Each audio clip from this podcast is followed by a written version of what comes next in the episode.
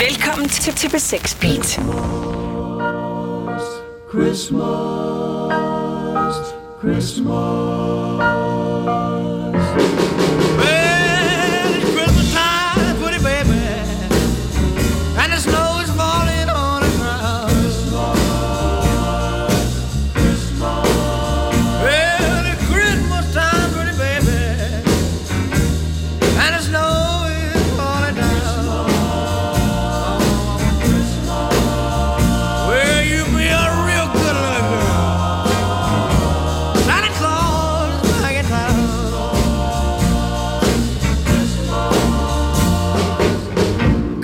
Sleigh with reindeer, no sack on my back.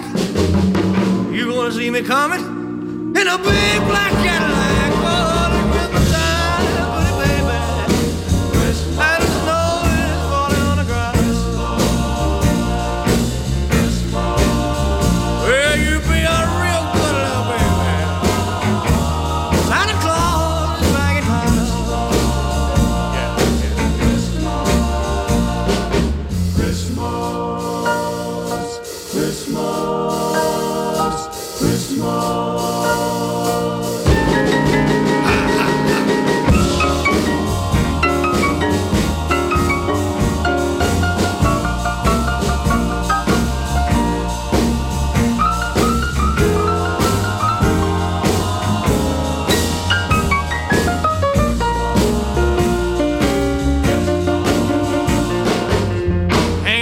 stocking?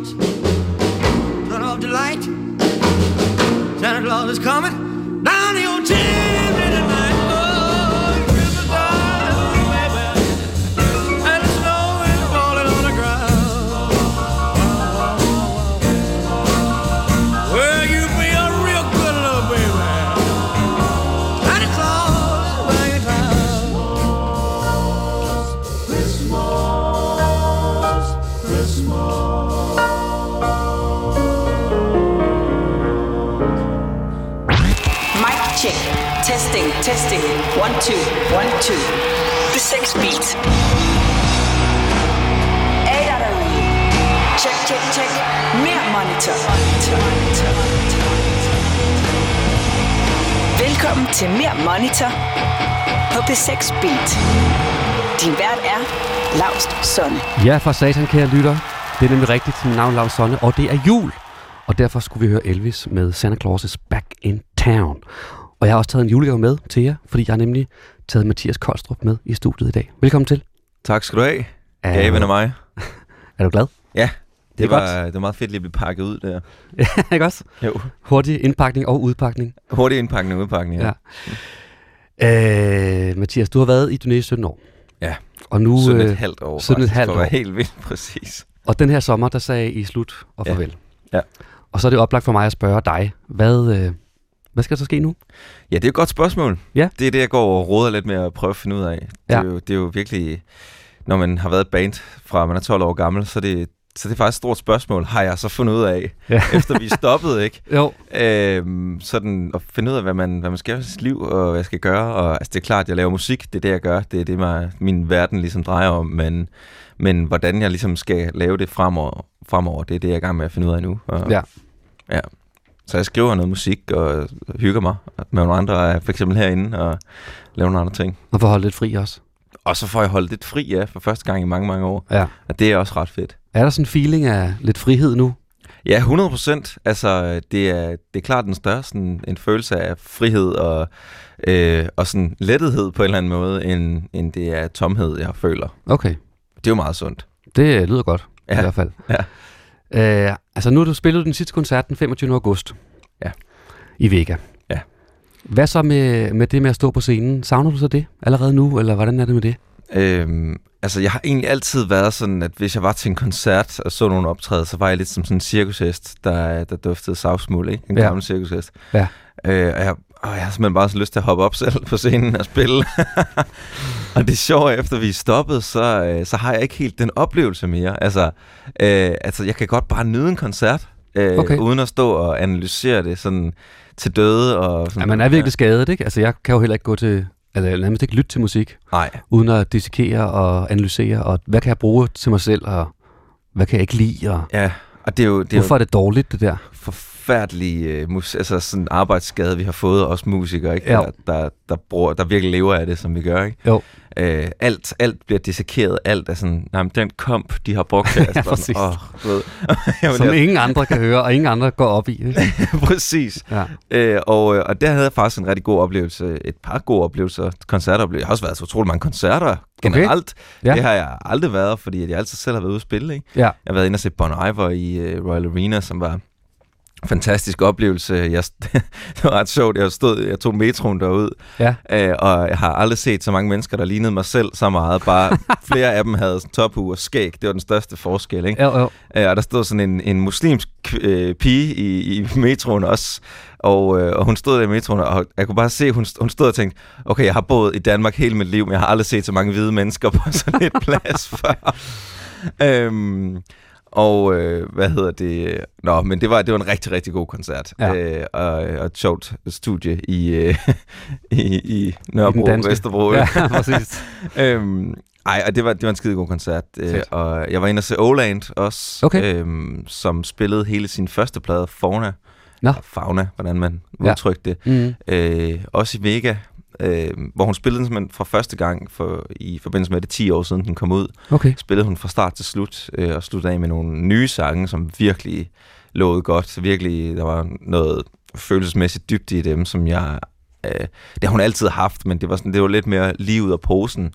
Der var lidt ekstra, et ekstra lag. Ja, præcis. Øhm, og, øh, og så nogen, der synes, der, det var bare en, det var virkelig en fantastisk koncert. Øh, det lød fuldstændig hjernedødt derinde, og den der, øh, til dem, der ikke kender Fagnepladen, så er det jo virkelig en, det, det er virkelig skørt musik, meget af det, ikke? Øh, og rrr, kommer der lige et keyboard ind her, der spiller noget underligt, og sådan nogle næsten klassiske vokalharmonier øh, Okay. sm- smedet over det hele. Øh, det var en fantastisk koncert, Ja. og, øh, og det var jeg rigtig glad for at være inde at se. Og du kunne simpelthen nyde den, uden at tænke professionelt. Jeg kunne nyde den uden at tænke professionelt, også fordi, at hun øh, jo, altså, hun laver noget musik, der er så out of this world på en eller anden måde, Ja. øh, at, at jeg, kan, jeg kan næsten ikke følge med. Altså, Ah, okay, så Jeg- du, du, det, var ikke, det er ikke noget med dig at gøre, kan man sige, i din professionelle... Øh, nej, præcis. Karriere. Eller sådan, jeg, jeg bliver vokset op med, øh, hvad hvad hedder det, Boogie Woogie på en eller anden måde. med Santa Claus is back in town. ja, præcis sådan noget.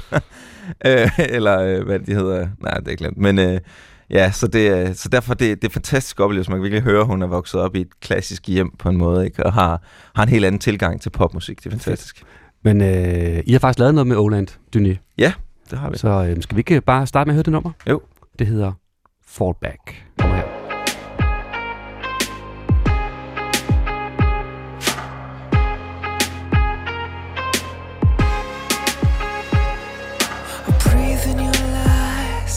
like a moth can't say I'm surprised. No, cause the power you hold got a man on his knees, seen a wood for the trees, and the soul that I sowed is gone. I fucked it up, but I don't care. You know I would go anywhere for you. And there's no getting over you. No, that would be impossible to do. It all comes down to every time I try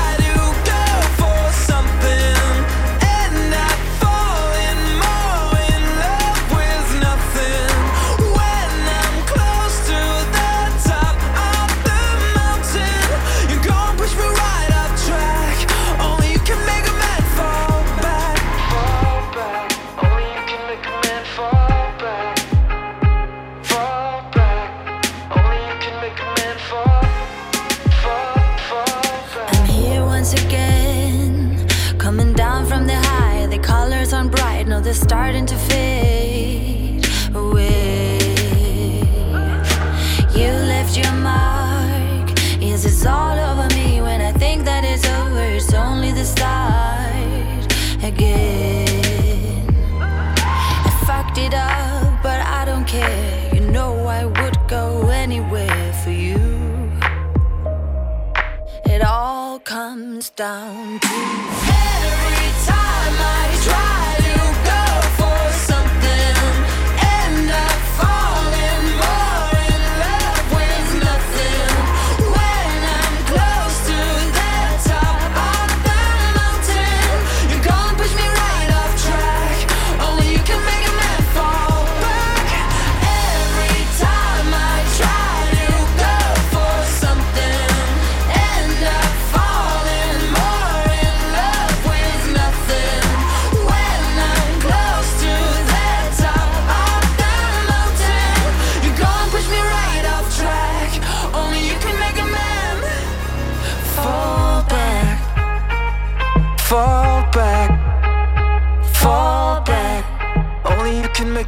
fall, fall, fall back. Only you can make a man fall back, fall back. Only you can make a man fall back.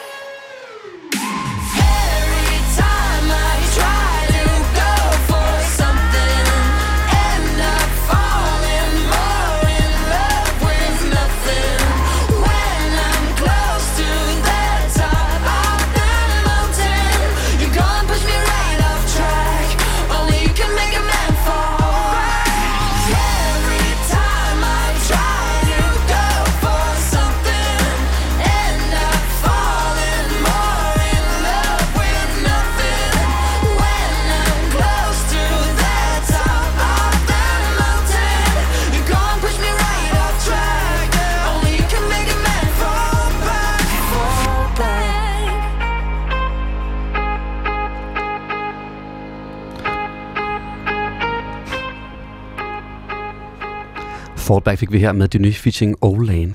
Yeah, Dejlig sang. tak. Mathias, du er med mig i dag. Vi har to timer til at snakke om øh, alt muligt, der kredser omkring live musik. Jeg glæder mig til at høre øh, en masse sjove anekdoter. Ja. Og jeg har faktisk også, øh, det bliver ikke lige nu, men jeg skal komme med en øh, offentlig undskyldning til dig og din familie. Okay. Hvor- Hvorfor det? Jamen, det får du først at vide senere. Okay. Okay. det skal nok blive sjovt. Den havde virkelig ikke set komme. Nej, men det, det havde min producer heller ikke kunne se. Nå, vi skal snakke lidt om øh, offentliggørelsen af Dynæs opløsning, fordi I, I øh, offentliggjorde, at I ville blive opløst efter 17,5 år, og så spillede I tre koncerter her til sommer, som, som for at afslutte det hele. Ja. Øhm, hvordan var det at spille de koncerter? Det var fantastisk. Ja. Ja. det var det virkelig. Altså, det var jo lidt en, en, syret, en syret proces, det der med, at vi...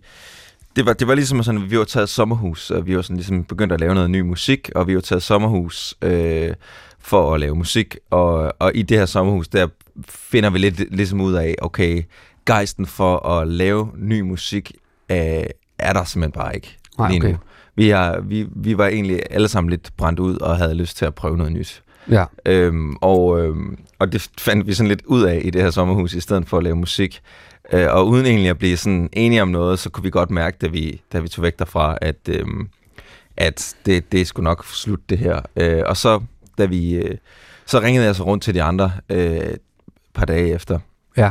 øh, hvor, vi, hvor jeg var så snakke med dem sådan lidt en en, og de, jeg tror også, de ringede sammen, og sådan, vi, vi ringede sådan lidt på kryds og tværs, ja. alle sammen, øh, og jeg, var- jeg var ikke, øh, grund til, at vi ringede ikke mødes for, fordi vi var separeret, vi var forskellige steder i landet, Ja. øhm, og øh, hvor, vi, hvor vi simpelthen bare snakkede om, at jamen, er, det ikke, er det ikke på tide, at vi trækker stikket på det her nu? Ja. Altså, vi, havde, vi var lige kommet af to øh, af de, af de største, de længste turnéer, vi havde haft, og det har været fantastisk. Ja. Og vi havde sat nogle koncerter op øh, i Vega og Smukfest øh, øh, i august, Mm. som lå øh, hvad, en måneds tid fremme eller sådan noget.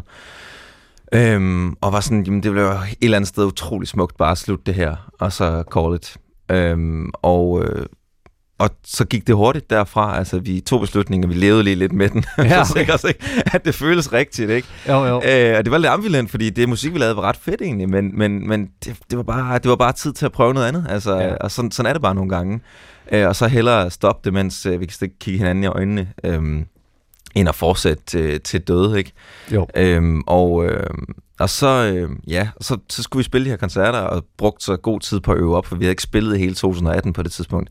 Øhm, så vi brugte øh, en god tid på at øve op, hvilket var øh, nogle af de sjoveste øver og fedeste øver, vi har haft, fordi alt presset var bare af. Det er totalt uforpligtende. Fuldstændig. Altså, det var bare, ikke? vi skal ikke ud og sælge noget, vi skal ikke ud og prøve at være noget, vi skal bare ud og fyre den mega meget af. Ja. Og give folk det, de gerne vil have, og give os selv det, vi gerne vil have, og gå lidt for meget, altså gå lidt for meget over the top på noget af det, ikke? Ja, altså, det gør ikke noget. Nej, det gør ikke noget. Lange outro på alle de tre sidste sange og sådan noget. Altså alt for meget i virkeligheden. Ja, ja.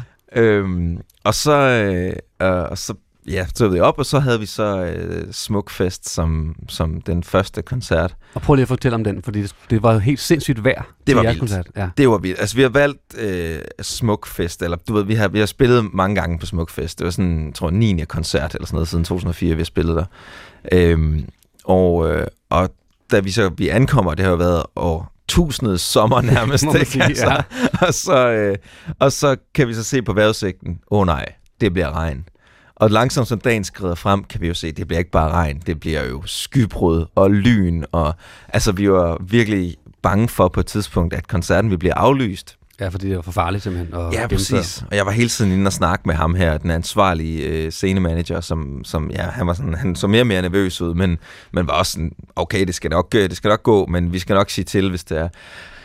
Okay, så gør vi os klar og går op på scenen, og langsomt begynder regnen. At sive, øh, eller først bare drøbe en lille smule, ikke, mens vi starter med at spille, og så under koncerten, så tager regnen jo bare mere og mere og mere til, og når en halv time inden, jo, altså, er det bare virkelig skybrud. Altså, Okay. der, der er åben, himlen er fuldstændig åben, pladsen er sølet til i mudder, og øhm, på scenen, der øh, i løbet af koncerten, bliver der opbygget sådan et lag på en ja, 5 cm øh, Af vand. af vand, der bare ligger fast på scenen. Ikke? Fuck, man. Øh, og der vil jeg gerne gå ind og opfordre folk til at gå ind på Dynis Facebook-side og finde en video, hvor jeg kan se mig lave knee slide ud Sådan af ego-rampen med vandet sprøjtende ud over det hele bare overkrop. Det var et ret epic moment. Ja. Øhm, og der, der kommer sådan en lyn hen over publikum og hen over scenen. Og, og det, altså, til at starte med var jeg lidt bange for, at folk ville gå, altså, ja. fordi nu bliver det for meget, men, men det, det, blev, det var så vildt. Altså, folk smed jo trøjerne. Der var nogen, der gik, men det var, de fleste blev der. Og det, gjorde, det blev bare mere og mere og mere vildt og rowdy, den her koncert. Og ah, alt, du ved, vi var gennemblødte, og vand ud over det hele, og vi spillede helt, virkelig til. Ikke? Der var så meget nerve i det, det var så sindssygt. Ja. Øhm, jeg tror, det kunne godt måske være den bedste turnékoncert nogensinde, det der. Øh, på grund af omstændighederne var så vilde, og der var, et sådan, der var en sådan følelsesmæssig dybde i det, med, at det var den sidste ja, festivalkoncert. jeg var totalt frigjort samtidig. Så, Fuldstændig, ikke? Ja. Øh, og folk havde det så vildt. Jeg glemmer min storebror, min mellemste storebror, han var til stede under koncerten. Øh, og arbejdede på det her tidspunkt med sådan nogle øh, jakkesæt-ting, så han stod i sådan et helt old school jakkesæt. Og, altså, og jeg så egentlig koncerten sådan fra side, men så var han hoppet ned foran, og pludselig stod han bare, jeg var sådan hoppet ned til publikum, pludselig stod han bare i det der jakkesæt, fuldstændig gennemblødt, og var bare sådan, "Ah!" pegede på mig og sådan skreg bare. Øh, og det var, altså, der, var, der var de her øjeblikke hele tiden generelt bare at komme ned til, til du ved, øhm, kvinder og piger, der stod og græd, og mænd, der var sådan, jo mand, det er det sygeste nogensinde. Og det var meget, meget det vildt. lyder koncert. rimelig legendarisk, faktisk. Ja. Hvad hedder det? Så spillede I to koncerter på Vega efter det. ja, og det var jo det var, det var også vildt, men på, på lidt, et, lidt andet, øh, en lidt anden måde. Ja. Øh, den første blev så hurtigt udsolgt, at vi satte en ny op, hvilket var jo fantastisk at kunne ja. få lov til at sige farvel til så mange. Ja. Øhm, og, øh, og det var også det var, det var så smukt, fordi at vi, øh, vi kom ind og spillede to sange, og så stod jo publikum, som er bare klappet øh, Okay. i fem minutter eller sådan noget, mens vi stod og modtog folkets hyldest. Sådan!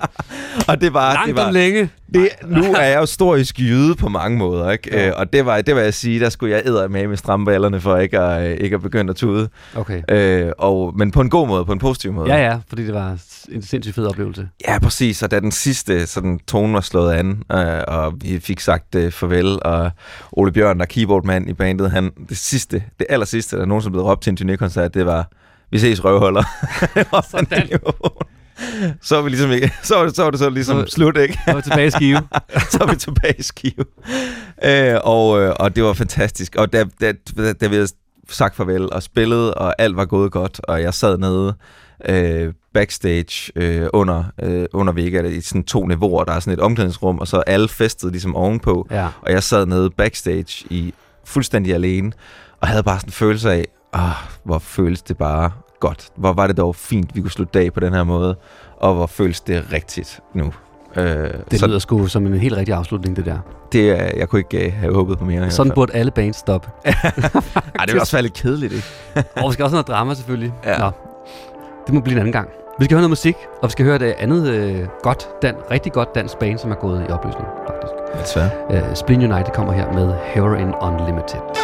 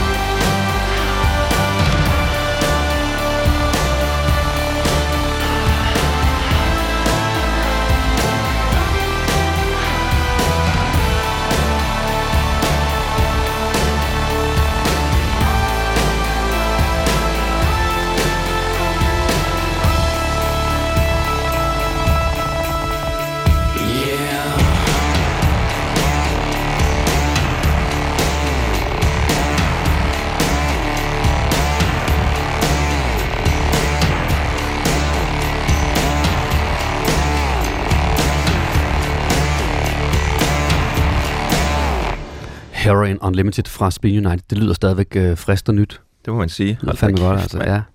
Godt arbejde, mand. ja, det må du sige.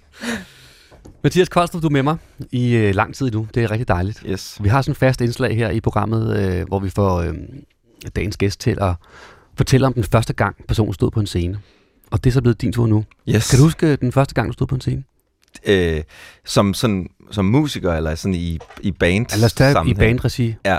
Ellers skal vi jo tilbage til sådan noget helt åndssvagt. Jeg har fortalt øh, om min første oplevelse på, på kommuneskolen på Frederiksberg, Ja, det er sjovt, det er sådan, det jeg starter. ikke? failede foran alle.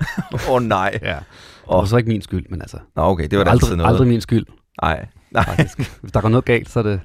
Sådan har jeg det sjovt nok også, men Ja. det er altid andres. Ej, Ej, lad os tage første band. Øh, Jamen, det, det der jo altid er lidt skørt, øh, det er jo, at, at det første band, jeg nogensinde har stået på scenen med, og jeg ægte, sådan, det er jo, øh, det er jo Dyné, simpelthen, øh, fordi vi startede så tidligt, eller som vi jo hed, The Black-Headed Gulls. goals. Og goals betyder måger. Ja, så altså hættemågerne på, på dansk. Det lyder Ja. bare lidt sejere på engelsk. Det gør det faktisk. Ja.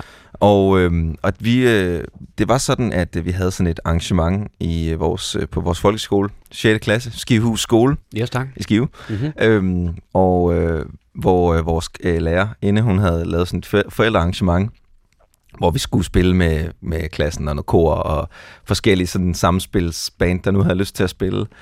Og øh, der var vi så et par stykker øh, i klassen, der var sådan, nu laver vi sgu et band. Ambitionen er at blive verdens største rockband. Stille og roligt. Øh, og, øh, og vi kan jo lige så godt starte nu, fordi så har vi god tid til at udvikle os. Og, øh, og øh, så vi, vi startede det her band og begyndte at øve op, og det var to sange, vi øvede op, og det var øh, Hedemo med Ruben og Knud, og øh, der er i navnet, og øh, var 12 år gammel, ikke? Jo, jo. Og så Eight Days a Week med The Beatles, Sådan. øh, som er jo relativt ligefrem øh, nummer at spille også. Øhm, og vi øvede og øvede og øvede, og øh, det der så skete, det var, at vi havde et, et andet band i klassen, øh, som, som også startede, og øh, de spillede øh, øh, Mustang Sally, og, øh, og så et andet nummer, jeg ikke kan huske. Og det endte med, at du ved, fordi vi havde ligesom et par uger op til at skulle spille den her, øh, den her klassekoncert i Klynge Ja. ja. 2 på Skivehus Skole, at, øhm, at hvad hedder det... Øhm, at øh, vi, det endte med sådan en konkurrence næsten, hvor øh, vi, vi sørger for at book øh, musiklokalet så meget, at vi kom afsted med foran de andre, og selvom vi ikke nødvendigvis kunne øve, så skulle vi sådan booke det, Ja, så det de kunne ikke de- kunne komme ind og øve og sådan noget. Det er også som at booke studie herude på DR. Specielt i julemåneden. Den, Ja, der er ikke plads nogen steder. Det er derfor, vi sidder og sveder ind i et baglokale lige nu. Øhm, og så... Øh, og så, øh, ja, og det var så, når de andre øvede, så stod vi jo og lyttede ved døren, ikke? Og de gjorde ja. de sikkert det samme. Og der, var, der endte med at være sådan lidt konkurrence, ikke? Hvem kunne nu gøre det bedst? Ja, Øhm, de er så sådan grænsende til ondt blod, lad os sige det sådan. okay. Øh, nej, øh, men øh, oh, næsten. Og, øh, og øh, dagen oprender så. Det er den ja. 22. marts 2001. Mm. Øh, vi sætter jo op i klynge, klynge 2, og, ikke, og vi øh, øh, og øver øh, op til dagen, og tiden er kommet. Det første band spiller, de spiller Mustang Sally, og det lyder faktisk rigtig godt med at sige. Ja. De havde Sille med, Cecilie Dyrberg, som senere kom med i Dyné, Okay. øh, og hun er fucking dygtig. Ja. Øh, så når hun spillede, så lød alt ligesom bare lidt godt. Øhm, og, øh, og så var det så vores tur, ikke? og vi startede med at spille 8 Days a Week, og det, det går meget godt. Den går godt, godt igennem hos forældrene. Og så øh, spiller vi Hedemo. Og vi havde træk op i ærmet netop, at vi havde lagt sådan et operastykke ind, et i gåsøjne operastykke ind, Ja. øh, i, til sidst i Hedemo, hvor jeg bare stod og sang med min, med min meget, meget spæde stemme. Sådan, ho, ho, ho. Og det, jeg tror simpelthen, det tog, øh, det tog publikum så meget med storm, at øh, vi turde at gøre det her, turde at gøre noget, der var så utrært og anderledes, Ja. at øh, vi fik aftens absolut største. Øh, de rejste sig op og klappede og klappede, og vores øh, venners øh, mindre søskende vil have vores autografer bagefter. Nej, altså, vi vandt bare den aften for big time. Og det er sjovt, fordi at den, den der ros, øh, vi fik for det, den der, den der øh, ros, vi fik af det, Ja. øh, også, øh, det, det er jo et eller andet sted, det der bare gjorde, at vi var sådan, okay, nemt, nemt. Ja. det, er så, Vi skal jo bare øve, og så skal vi bare gøre noget, der er lidt vildere end de andre. Ja. Og så har vi dem jo. Øh, det er så opskriften simpelthen. og, og det holder os kørende i 17, 17 år, ikke? Så tak til Ruben og Knud også, faktisk. Jeg, jeg, jeg har snakket mange med dem. De, var- altså, vi blev jo faktisk et decideret Ruben og Knud coverband øh, de følgende måneder.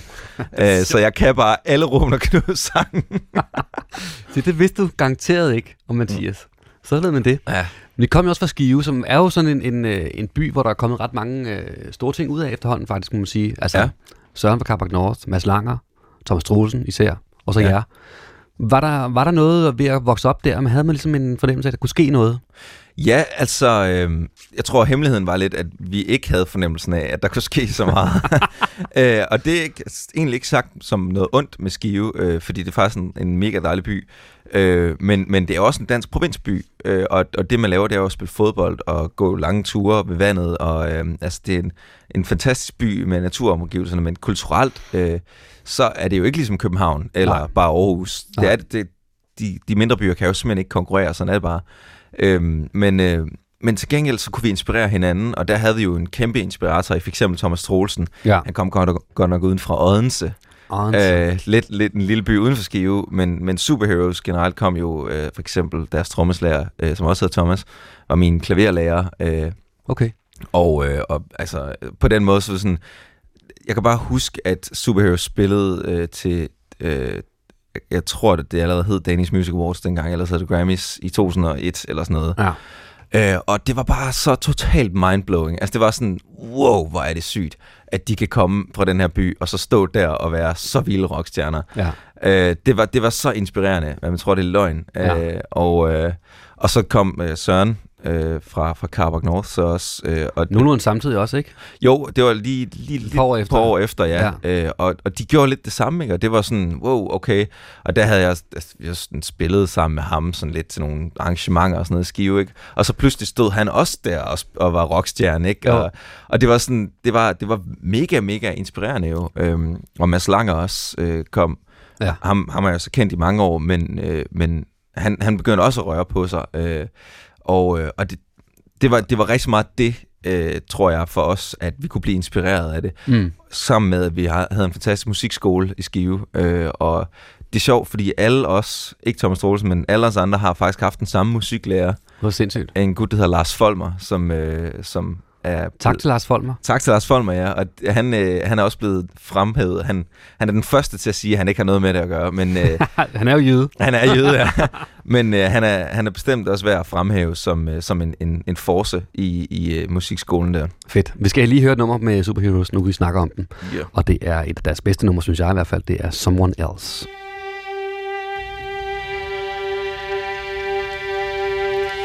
My face been washed away.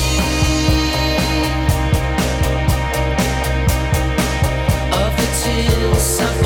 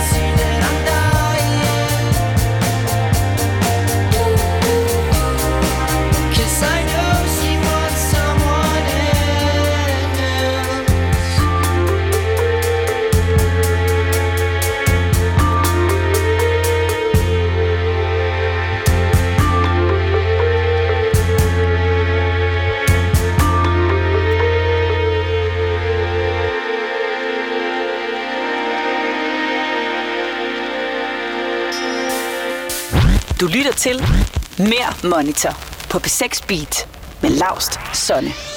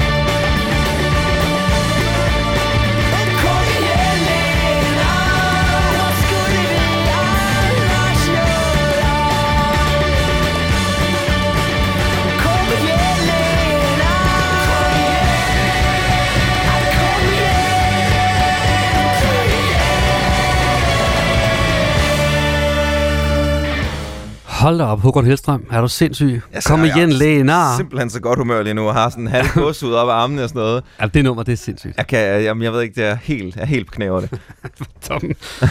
Det er dejligt. Uh, Mathias, uh, hver uge spørger jeg lytterne ude på Facebook. Jeg stiller dem et spørgsmål. Ja. For eksempel, uh, hvor fedt synes de programmet er fra en skala fra 10 til 10. Det er meget modigt af dig, synes jeg. Denne uge har jeg, har jeg virkelig taget en stor chance og spurgt dem, hvad for nogle koncerter glæder de sig til at gå til i løbet af næste par måneder? Har du nogle koncerter, du glæder dig til at se? Kommer Judas Priest ikke ind og spiller snart i uh, Royal Arena? Er det ikke Det gør det da i morgen eller sådan noget? det ved jeg sgu ikke. Det kunne være fedt at se dem. Det kunne faktisk være ret fedt. Ja, vi spiller jo med D&D på nogle tyske øh, alvorlige metalfestivaler. Ja. Og der spiller Judas nogle gange også. Ja. Og de, øh, de er stadig ret hårde at se Det- på, vil jeg sige. Ja, ja. Og, og lytte på også. Men det er jo det fantastiske ved metal, det er jo, at, øh, at det bliver bare sejere med alderen næsten, ikke? Jo. Altså, jo ældre det bliver, jo mere sådan real bliver det. Jeg vil sige, det er også grænser til en lille smule patetisk. Ja, um, jo, ja. Det, det er vel lidt for real. Det er når nakkevivlerne, de er helt smadret, ikke? Og man bare står... Når der er slet ikke nogen røv tilbage i lederbukserne, så det bliver det sådan lidt ærgerligt. Nå, men det, øh, jeg glæder mig faktisk personligt til uh, Lana Del Rey. De kommer på Tinderbox, det er blevet offentliggjort. Det, Fedt. Hende gad jeg simpelthen så godt se. Ja. Jeg er fandme Det- vild med hende. Det er ret interessant. Jeg gad godt at se, øh, se det også, fordi at det, når man hører det, så man skal, altså det- jeg tror, jeg kunne forestille mig, det er sådan noget musik, man virkelig skal kende, for virkelig synes, det er fedt på en fe- til en, som en festivalkoncert. Ja, det er en udfordring der. Det er, ja, det er ikke sådan, det er ikke helt den der røvballede, øh, åbenlyse koncertoplevelse, ikke, hvor alle er med. Og, Nej. eller måske er det. Det er jo det, Ja. der, der er interessant at se, hvordan hun, ja, nu bliver klarer det. arbejdsskadet, men løser det. altså, Ja. gør det. Ja. Nå, men der er heldigvis nogle lytter, der har skrevet ind. Ja. Så jeg tager lige et par eksempler her. Luca Francis skal til koncert lige om lidt og skriver The Blue Van her den 12. december på Hotel Cecil. Og så Foo Fighters til sommer. De ligger nummer et på listen over bands, jeg vil opleve. Og så ser jeg frem til tre dage på Tinderbox. Ja tak. Helle Mortensen drømmer lidt og skriver Akustisk koncert med U2 i Vega. Desværre eksisterer den kun i mine drømme, men hvor ville det være fantastisk. Det kunne være rimelig stort. Kasper Andersen, han skriver her, han må være en af de Danmarks øh, travleste koncertgængere i Danmark, fordi han skriver Foo Fighters i Horsens, Ramstein i København, Metallica i Berlin og Slayer på mandag i Royal Arena. Jeg har en del store koncerter på programmet. Jeg glæder mig selvfølgelig til dem alle, men jeg har på fornemmelsen, at Metallica på det olympiske stadion i Berlin bliver en særligt fed oplevelse. Wow. Det lyder sgu stort. Ja, det gad jeg godt at se os. Ja. Måske skulle vi tage ned. Jeg ringer sgu til Lars. hvis jeg kunne. vi skal høre et nummer med Metallica. Det kommer her. Hardwired.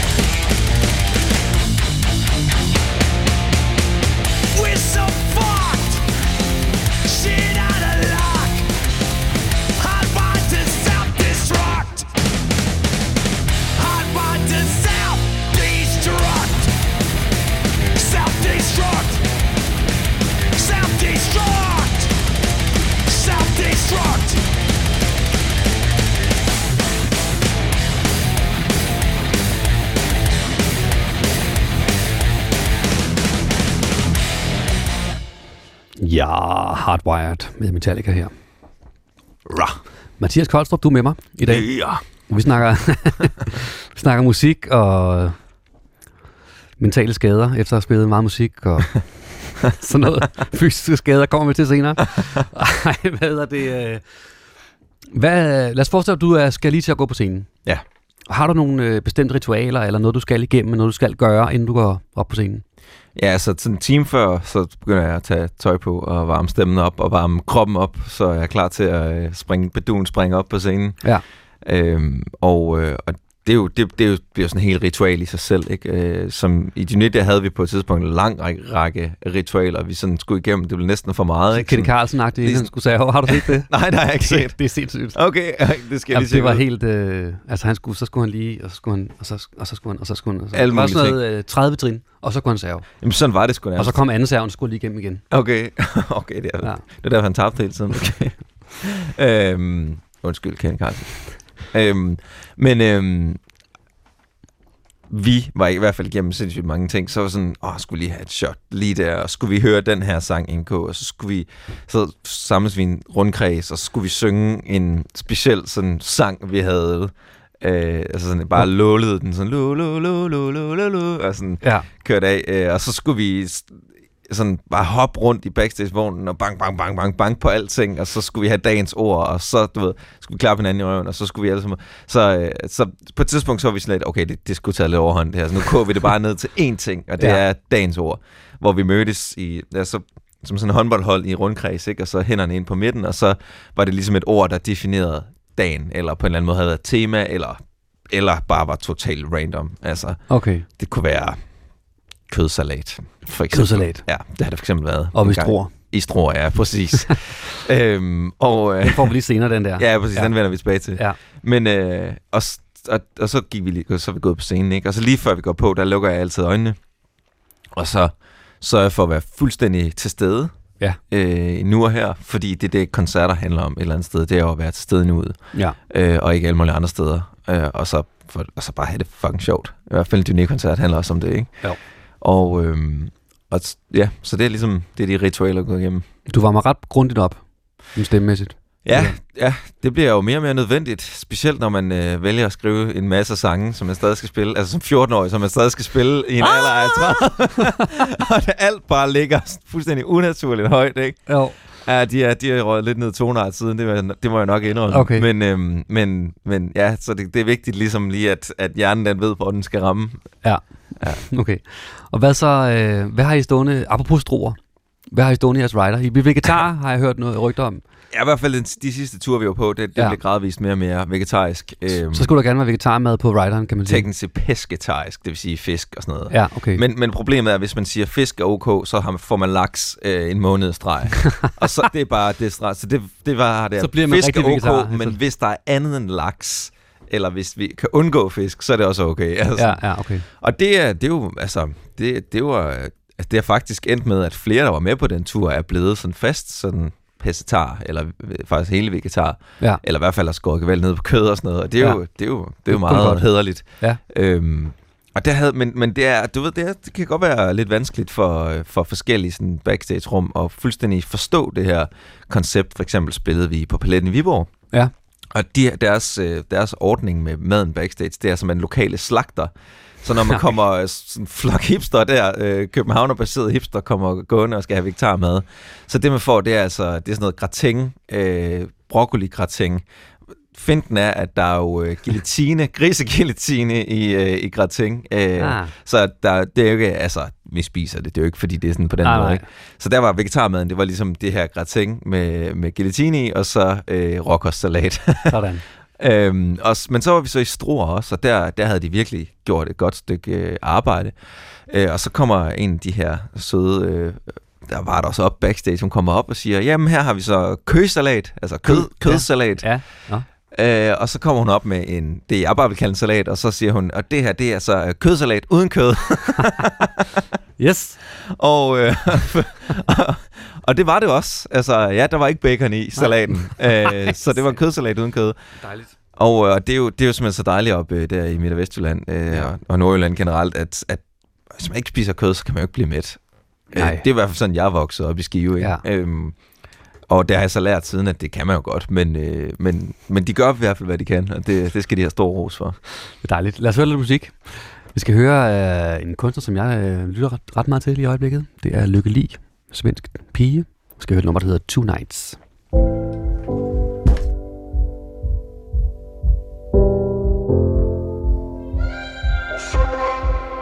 Two nights in a row, where'd you go? I've been smoking. Two nights in a row, now I know that it's broken. Somebody else, I think you're out there with someone else. Somebody else. I think you might be with someone else. Ah, I, I, I left all the lights on. Ah, I, I, been sleeping with no clothes on. You never in a row, where'd you go? I've been smoking. Two nights in a row, now I know that it's broken. You've been dancing with somebody, on the streets with somebody. Two nights in a row, where'd you go? I've been smoking. Nobody else. You say no one, but I can tell. All by myself. Why can't you need me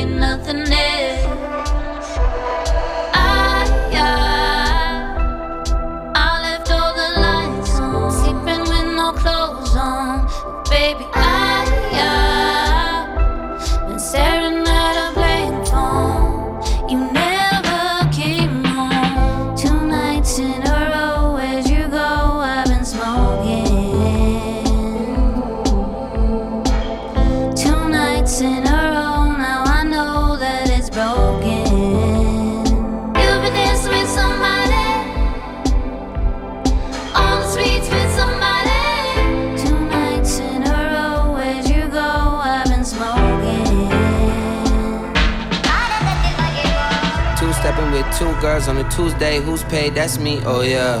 I'm a flirt, you alert. Words curve when the birds chirp chirp on my nerves. Oh yeah.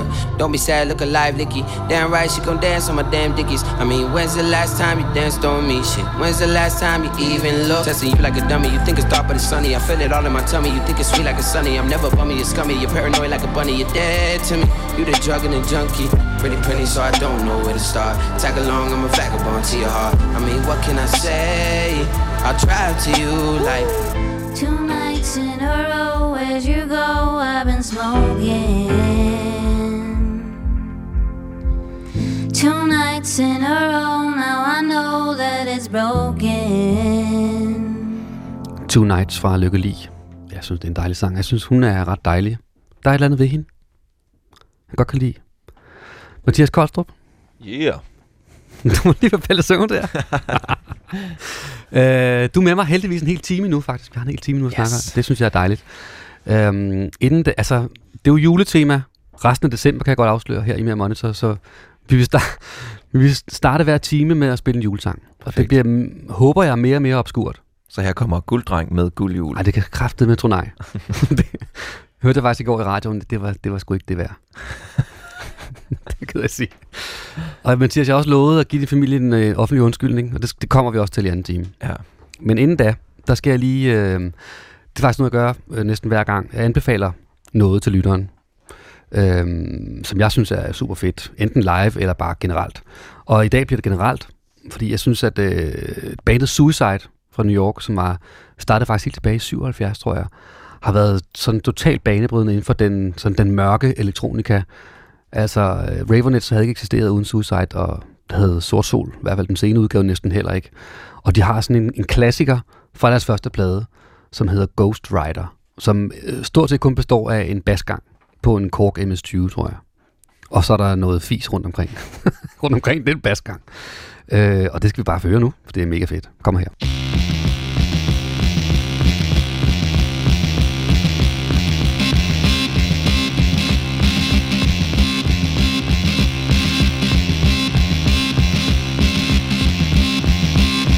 Ghost rider, motorcycle hero.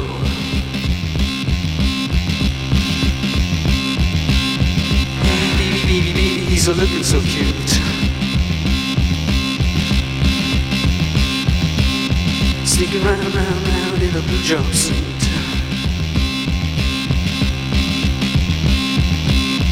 Ghost rider, motorcycle hero.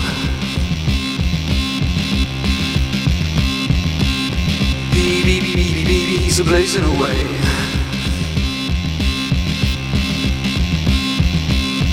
Like the stars, stars, stars in the universe. Ghost Rider, motorcycle hero.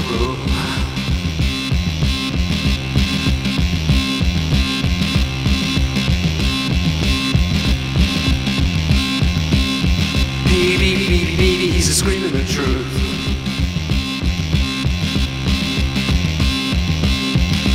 America, America is killing its youth.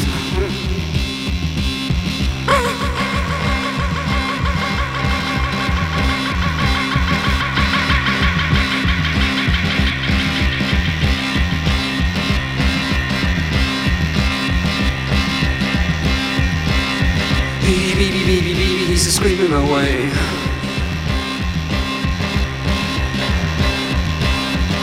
America, America is killing its youth.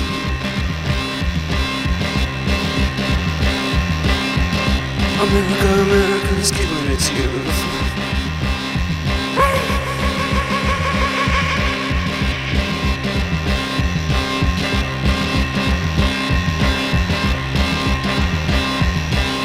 Ghost Rider.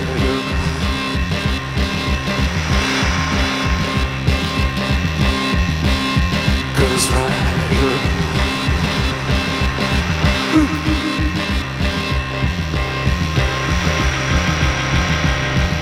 Du, lytter til P6 Beat. Nu er der radioavis. Det er blandt andet drabsvåbnet, en revolver politiet har let efter ved de mange rensagninger i Storkøbenhavn og Nordsjælland i dag. Rensagningerne er sket i forbindelse med anholdelsen af to mænd på 24 og 25 år, som mistænkes for drabet på radiovært og tidligere bandeleder Nedim Yassar. Revolveren fandt politiet ikke, til gengæld fandt man en blå Passat, som også er en vigtig brik i efterforskningen, siger politiinspektør Torben Svare. Og det er en bil, som vi er meget, meget sikre på, er blevet anvendt som flugtbil fra drabstedet. Øh, vi ved med sikkerhed, at den er kørt ad Vibevej mod Borups Allé øh, den pågældende aften, umiddelbart efter drabet. Motivet til drabet er dog stadig uklart, siger Torben Svare. Vi efterforsker stadigvæk mange forskellige øh, mulige motiver, øh, og det hænger jo også sammen med, at der er kommet mange forskellige informationer øh, siden drabet. Øh, så det er klart, det giver jo anledning til, at der kan være flere forskellige motiver. Socialdemokratiet vil have flere skattemedarbejdere til at holde øje med sort arbejde. En ny rapport fra Rockwool forskningsenhed viser, at der bliver lavet mere sort arbejde i forhold til tidligere år. Det er især i bygge- og anlægsbranchen, der ikke bliver skrevet regninger. Socialdemokraternes skatteordfører Jesper Petersen skyder noget af skylden på regeringen. det systematiske udbud af sort arbejde, det som virkelig er problematisk. Det skal vi gå hårdere efter som samfund, og der har regeringen tværtimod slækket indsatsen. Men regeringen har allerede øget skattevæsenets kontrol, og så er der afsat 13 milliarder kroner til at styrke skattemyndighederne, siger Venstres skatteordfører Louise Schack Elholm. Vi har langt større styr på de indberetninger, der kommer, og vi har et langt bedre samarbejde med Erhvervsstyrelsen og Skatteministeriet, sådan så at man kan komme efter dem, der prøver på at snyde. Krop- og skønhedsidealer er med til at gøre rigtig mange ondt. Det mener et ungepanel, der i dag har haft møde med sundhedsminister Ellen Trane Nørby. I alt kom de med ni råd til, hvordan unges psykiske trivsel kan forbedres. Og de har haft særligt fokus på unges forhold til deres egen krop, Jeg tror virkelig, det har en indflydelse på den psykiske trivsel, især blandt unge piger og kvinder. siger Fie Sommer, der er kendt for DR3-programmet De Perfekte Piger. Vores krop er så meget i fokus. Hun er en del af ungepanelet, der foreslår mere uddannelse i køn og seksualitet og respekt for folks personlige grænser. Alt det, der fylder rigtig meget som ung. Derfor vil de skrue ned for perfekte modeller og retuscherede kroppe, siger et andet medlem af panelet, Signe Bille. Det er noget, som omgiver os alle sammen, men det er noget, vi ikke er gode nok til at sætte finger på. For det rammer bare rigtig hårdt. Hvis noget skal ændres i forhold til unges mentale trivsel, så er det en opgave, vi må løfte i fællesskab. Og den er sundhedsminister Ellen Trane Nørby med på. De mange tiltag om krop kroppen overrasker hende. Men det understreger bare også for mig vigtigheden af, at vi både sikrer en bedre seksualundervisning, lærer de unge at sætte grænser. Hun vil nu gå videre med de gode råd fra panelet. sagde Anton Lind. Resten af dagen og i aften fortsat skyder til tider regn, først opklaringen et godt stykke ud på natten. Omkring 8 grader og lidt til frisk sydvestlig vind. Radioavisen var med Niels Christian Lang. Velkommen til, til B6 Beat. Merry Christmas, I don't want to fight tonight with.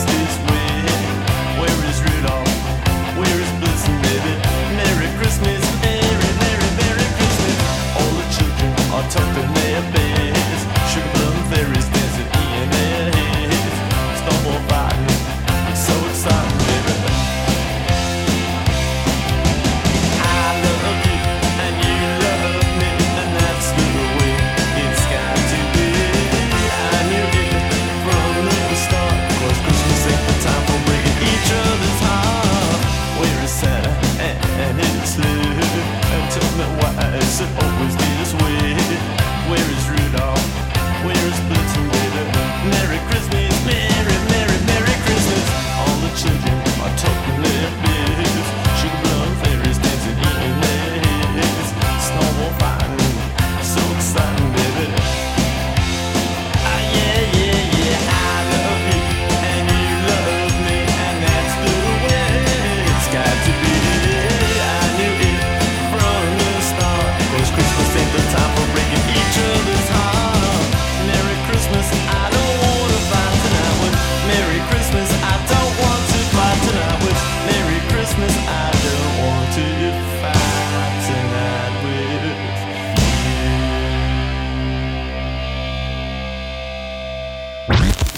B6 Beat. Må jeg se nogle hænder? Jeg siger, må jeg se nogle hænder? Du lytter til Mere Monitor. Mærk lyden. Din vært er Lars Sonne. Det er fuldstændig rigtigt, og velkommen tilbage til time 2 af Mere Monitor, og det er jo snart jul, så derfor fik vi lige en julesang mere fra Ramones den her gang. Merry Christmas, I Don't Wanna Fight Tonight, hed den. Og Mathias Koldstrup, du er min gæst i dag. Ja, heldigvis. Og nu er tiden kommet til at sige undskyld. Ja, det til dig og din familie, så undskyld, så jeg gjort. Tak. Det har været et dybt sår, der aldrig er helet. Ej, det er fordi, at øh, vi var faktisk på turné engang sammen. Det var vi nemlig. Jeg 2009. varmede, varmede op for turné på fire koncerter, hvis jeg husker, rundt i landet. Yes. Og øh, jeg ved ikke, om vi sluttede af eller startede, hvad vi gjorde, men vi spillede i hvert fald i Vega på et tidspunkt. Ja, det var afslutningskoncerten. Okay. Og der var vi rigtig glade bagefter. Ja. Og vi holdt kæmpe fest. Blandt andet hjemme hos din bror. Ja. Som lagde, simpelthen besluttede at lage lejlighed til, at lægge lejlighed til. Det var meget modigt af ham. Ja, det var det. Og det, der skete op i den lejlighed, det er det, det ligesom er sagens kerne. Altså, vi var rigtig stive. Det vil jeg gerne... Øh, jeg kan huske, jeg var nede i en kiosk og købe næsten alt sprut, hvad der overhovedet var på hylderne. Nu skulle den sat med have. Og ja. vi stod så ude i øh, din brors køkken. Ja. Øh, og det var altid derude festen er, så vi, var, vi væltede rundt derude. Og så på et tidspunkt, så mig og øh, ham komikeren Geo, jeg kan, nu ved jeg, hvad det er. vi, øh, vi står og snakker og, og kommer til at kigge på, øh, på komfuret. Og der er sådan en fed, øh, sådan en helstøbt øh, metal grillrest, som vi bare synes er mega fed. Og, øh, og på en eller anden måde kommer jeg til at sige til Geo, altså, hvorfor tager du den ikke bare med hjem? Hvis den er så fed. det er sgu ikke nogen, der opdager, at den pludselig er væk. Og så tænker jeg ikke, egentlig ikke mere over det. Og vi vælter videre, og vi er på værtshus og alt muligt øh, til lyse morgen. Og så, øh, så min kæreste er altså ret gode venner med Geo privat. Øh, så på et tidspunkt så ringer han til hende og siger, jeg har simpelthen gjort noget forfærdeligt.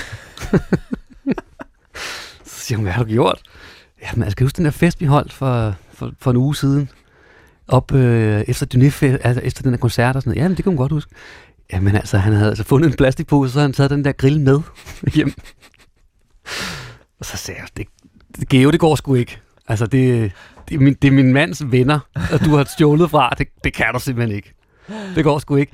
Og så måtte han jo simpelthen gå helt brødbetynget tilbage og banke på døren og så kom han med, i en nettoplastikpose, han den der helt stemte grill med. ja. og, øh, og det er så der, historien slutter, kan man sige. Jeg vil bare lige... Øh, Og det har, det har sat et, et dybt ar i Koldstrup-familien. Sæt, øh, Mod alle odds, så kan jeg godt huske det der, faktisk. ja. Også fordi, at øh, hver gang jeg møder Geo, så, er han, øh, så, så minder han mig om det. og han er, stadig, han har stadig dårlig samvittighed, og det har du også. Og Ja, det har jeg. Det, er, det, det burde i kraftet altså, fordi også jeg, jeg burde jo bare have sagt til ham, Geo, det gør du kraftedeme ikke, det der. Nej. Det kan man ikke tillade sig. Du er inde i, det er, en, det er et menneske, der har åbnet dit hjem for dig. Ja, og så du skal ikke kraftedeme ikke stjæle fra ham. Men der kan jeg sige, at der, der viser sig bare, at, øh, at han er et godt menneske. Han går brødbetynget tilbage, Ja. afleverer, går igennem den skam, det er at aflevere den her Ja, rest det, det, tilbage. jeg, jeg ved, han, var, han synes, det var rigtig pinligt. Ja. Altså, det var ægte pinligt. Ja. Men jeg vil sige, at det- den er, den er hermed begravet nu. Okay, til alt, for alt evighed. Og, Jamen, jeg havde haft det helt I- dårligt, helt I tilgivet på vegne af familien Koldstrup er I tilgivet. Tusind tak, og du må hilse din bror i øvrigt. Det skal jeg gøre. Ja. Men så snakkede vi lige om her, i, øh, mens musikken spillede, at øh, I jo gået. Dyné gik fra at være et band af syv medlemmer til tre medlemmer, medlemmer ja. til sidst. Hvordan var det at nedskalere sådan gradvist på den måde? Pis fedt. Nej, det, øh, Det var bare det var, det var, hvad hedder det, det var bare på tide. Jamen det var, altså, det, det, det, var, det skete hen over et par år, så det var, vi nåede nærmest ikke engang at opdage, at vi sådan gik fra at være syv til at være tre. Der er ikke så mange i Øh, bandrummet i dag. sådan, hvor fanden blev de af alle sammen? Ej, det var, det var, det var totalt mærkeligt jo, øh, og, og syret. Øhm, også fordi vi var jo ligesom bedste venner. Ja. Øh, og havde været det. Altså, øh, det er jo sådan, går helt tilbage til sådan noget babysvømning og sådan noget med mange af os. Og sådan. altså, det er virkelig så langt tilbage, vi er, ikke? Jo. Øhm, og, og, og de forskellige medlemmer har haft forskellige grunde til at gå ud, og, og, og, og nogle af dem har sige, blevet kraftigt opfordret til at gå ud også. Øh, Ja, okay. for at se det på en meget diplomatisk måde. Ja. Øhm, men, men, men i dag kan vi jo, øh, altså jeg kan jo snakke med dem alle sammen jo, øh, og vi kan se hinanden i øjnene, og det og, og, og, øh, og det, tingene er sket, som de skulle ske. Ikke? Men dengang var det selvfølgelig syret. Altså, der, der er nogen... Øh, Sille, som var ene, ene kvinde i bandet, var den første, der ligesom trådte ud af bandet. Ja. Øh, og så pludselig skulle vi jo finde ud af at være bare seks dudes, og så pludselig var vi fem dudes, og så var vi fire dudes. og så var vi, men live, der havde, blev vi jo ligesom nødt til at tage nogle nye ind, ikke? Jo. Øh, og, øh, og, og de blev så også en del af familien, ikke? Ja. De nye, der kom ind. Øh, og det er jo det, der sker, hvis man kigger på, hvor mange medlemmer, der har været i Metallica eller ACDC. Altså, jeg tror, ja. jeg så Guns N' Roses medlemstal er sådan noget 35 personer, eller sådan noget, ikke? Og, og den forskel med os og alle andre er jo bare, at vi ikke har taget nogle nye ind. Ja. Øh, og så var, vi startede mange, og så har vi ikke taget nye med, medlemmer ind fast. Men I har fyldt op på scenen stadigvæk. Ja, det har vi ikke. Så Ja. vi har sådan været femmandsband på scenen i mange år. Ja. Øhm, og, øh, og, og, og det, er jo, det er jo på den måde en ret naturlig udvikling i et band, specielt når man starter så tidligt. Og starter så mange også, vil jeg så sige, ikke? Og starter så mange, ja. Ja. og insisterer på at blive ved, og, som vi har gjort, fordi vi jo altid synes, vi har haft en god ting kørende. Ikke? Jo, jo. Så har vi ligesom på en eller anden måde fundet den, den gode vibe, vi havde, os der var tilbage sammen. Ikke? Jo. Øh, men, og så, så har det været naturligt for os pludselig været fire, og så udgivet en plade som, som fire eller tre, og så har alle jo været sådan lidt, hvad fanden skete der med alle de andre? så udadtil har det bare virket så ekstremt, ikke? Jo.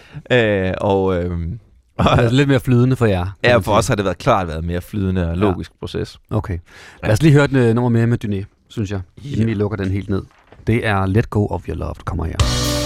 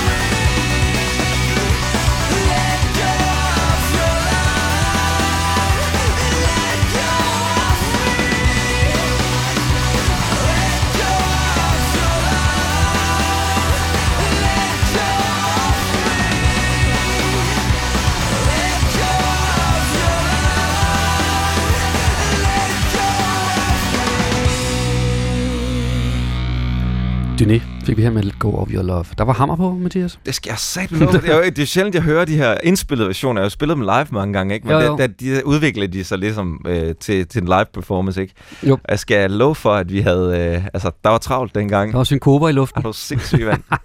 det er fedt. Jeg synes, det er meget fedt. Super fedt. Mathias, øh, vi skal snakke lidt om, hvordan du egentlig har det med at stå op på en scene. Ja. Fordi det er jo et live-program, kan man sige. Det handler om live musik. Hvordan, øh, hvordan har du det med at stå på scenen? Ja, det er forfærdeligt jo. Øh, Ja, det er ja, jeg, ej, jeg elsker, jeg, jeg, jeg elsker at stå på en scene. Ja. Det gør jeg. Det må man bare sige. Øh, var det, øh, det er simpelthen... Øh, der er mange, der siger, at du bliver et helt andet menneske, når du står deroppe. Og jeg, der er jeg helt uenig. Jeg, jeg synes, jeg er så meget mig selv, jeg overhovedet kan være, når jeg står på en scene. Okay. Fordi det er på en eller anden måde, øh, det er total kontrol, det er at stå deroppe. Øh, man har folks, øh, u- du ved, man har bare deres opmærksomhed, de lytter. Master of ceremony. Ja, præcis. Ikke? Ja. Og det, det passer mig egentlig utrolig godt. Okay. Øh, det tror jeg hænger sammen med, at jeg er yngst øh, bror af... Jeg har to storebrødre, som er noget ældre end mig. Og sådan, øh, så derfor har jeg, jeg har altid skulle finde en måde på en eller anden måde at, at, at, at vinde opmærksomheden på. Ja. Øh, fordi jeg fik den ikke bare automatisk. Altså jeg blev altid ligesom trumfet over ret nemt at have to brødre, der jo var ældre og dermed både stærkere og intellektuelt mere øh, Overlegne. overlegne. Ikke? Jo, jo. Øh, ikke længere, Ikke længere, understrege. bevares. Tværtimod. øh, men, øhm, men i hvert fald, da jeg var yngre. Øh, og, og det var jo så bare som en øh, performance. Altså selvfølgelig, det er så Ja. oplagt, ikke? Der holder folk kæft, og så kigger de på en, og så har man ligesom bare, så kan man gøre, hvad man vil der, i, i det der sådan aftalte space, eller tid og rum, man har. Øhm, og, øh, og, og, og det har jo sådan bare udviklet sig, og har også noget at gøre med, at vi startede, startede så tidligt, ikke? Øh, at det er simpelthen blevet sådan en, en, en fuldstændig intu, intuitiv del af mig, at Ja. stå på en scene. Øh, jeg synes, det er skide sjovt, ja. simpelthen. Har du haft perioder, hvor du ligesom har kommet til at overtænke din rolle, eller dit image, eller jeg kan forestille mig, når man, når man starter så ung, som du gør, så i starten, så er det på inst- instinkt. Der går ja. Man bare op og fyrer den af, og så kommer der et tidspunkt, hvor det ligesom bliver måske lidt mere alvor. Ja. Og så fik ret meget succes Ja. ret hurtigt. Så skal man ligesom måske genopfinde sig selv lidt, eller ligesom bygge på. Hvor- Hvordan Ja. gjorde du det? Jamen, jamen, egentlig fik vi jo egentlig ikke så hurtigt succes, fordi da vi udgav vores første plade, havde vi allerede spillet sammen i seks år. Okay. Øh, og, og, og performet, altså man spillede koncerter i både Danmark Tyskland og i Skandinavien. Øh, og, øh, og derfor så, så var det allerede blevet totalt intuitivt, øh, og vi havde bygget det op meget, meget sådan harmonisk og organisk Ja. igennem tiden. Øhm, og, øhm, og, og derfor var det, du ved, det, det er altid sådan, at hvis jeg prøver noget nyt af, eller sådan noget, så, så er det jo selvfølgelig i starten lidt et trick. Det er lidt tænkt på en eller anden måde, sådan, okay, her i det her stykke, der laver vi sangen sådan, at jeg får publikum til at sætte sig ned. Mm. Altså, øh, det, det starter selvfølgelig ud med at være en idé, øh, et, en tænkt ting, som der skal prøves af. Øh, for eksempel det.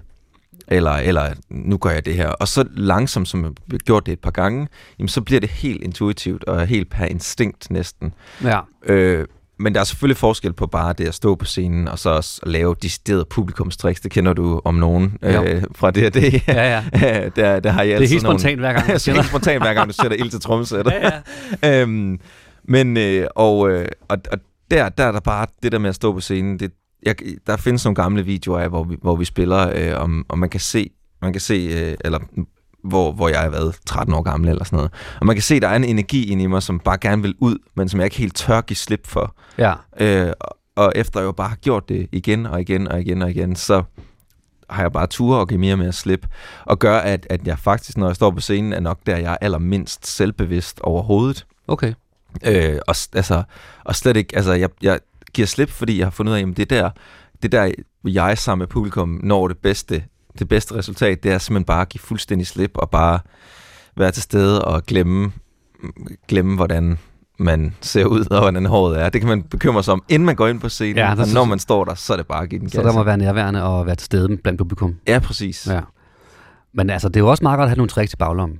Det er det i hvert fald. Hvis man lige, altså hvis simpelthen nu, hvis det er en, en rimelig død koncert, ja. det sker jo også. Hvad, hvad, havde du så noget, altså stage diver du, eller så, eller hvad, hvad, hvad, hvad, Ej, til du de døde koncerter, der er stage diver ikke, fordi så, så griber de bare ikke en.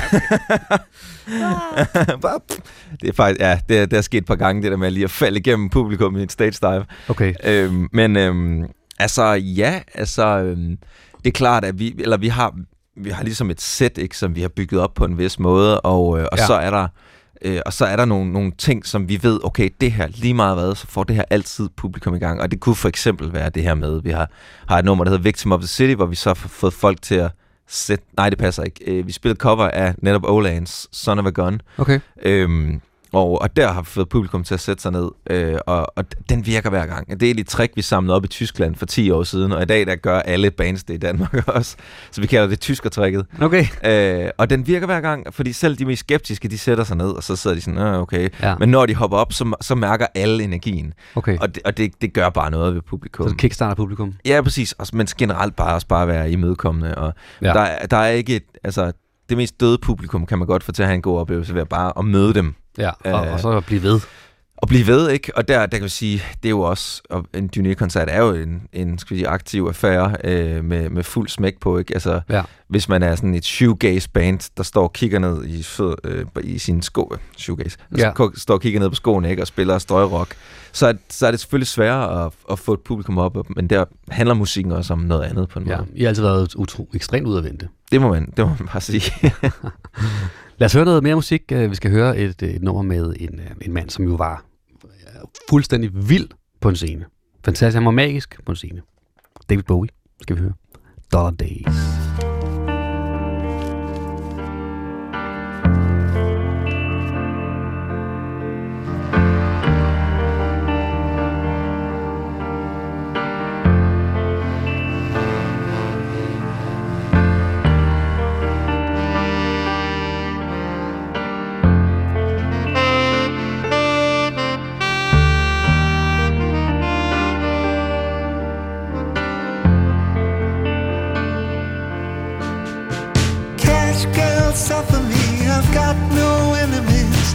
Walking down. It's nothing to me. It's nothing to see. If I'll never see the English evergreens I'm running to, it's nothing to me. It's nothing to see.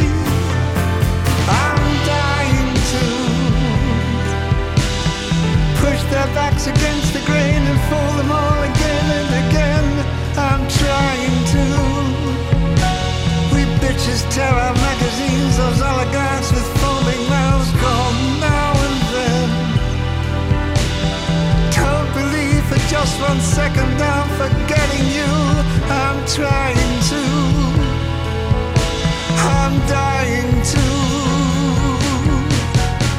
Dollar days, survival sex, honor stretching tails to necks. I'm falling down. It's nothing to me. It's nothing to see. If I'll never see the English evergreens I'm running to, it's nothing to me. It's nothing to see.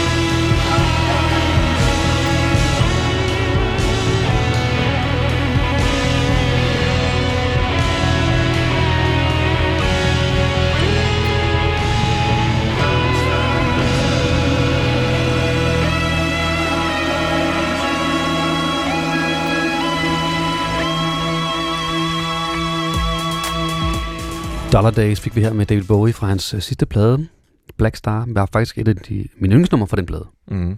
Fed en plade. god, god lille popsang på Ja. to og et halvt minutter. På en øh, ret vild plade. Stram, stram, stram popplade. Ja. Ej, ja, den er fantastisk. Den ja. er sindssyg. Mathias Koldstrup, du er med mig endnu. Ja. Lidt endnu. Ikke så længe, men lidt endnu. Og lige i øjeblikket går der en øh, film i biografen, der hedder Bohemian Rhapsody. Og øh, det handler om Queen. Og hvad er dit forhold til Freddie Mercury som performer?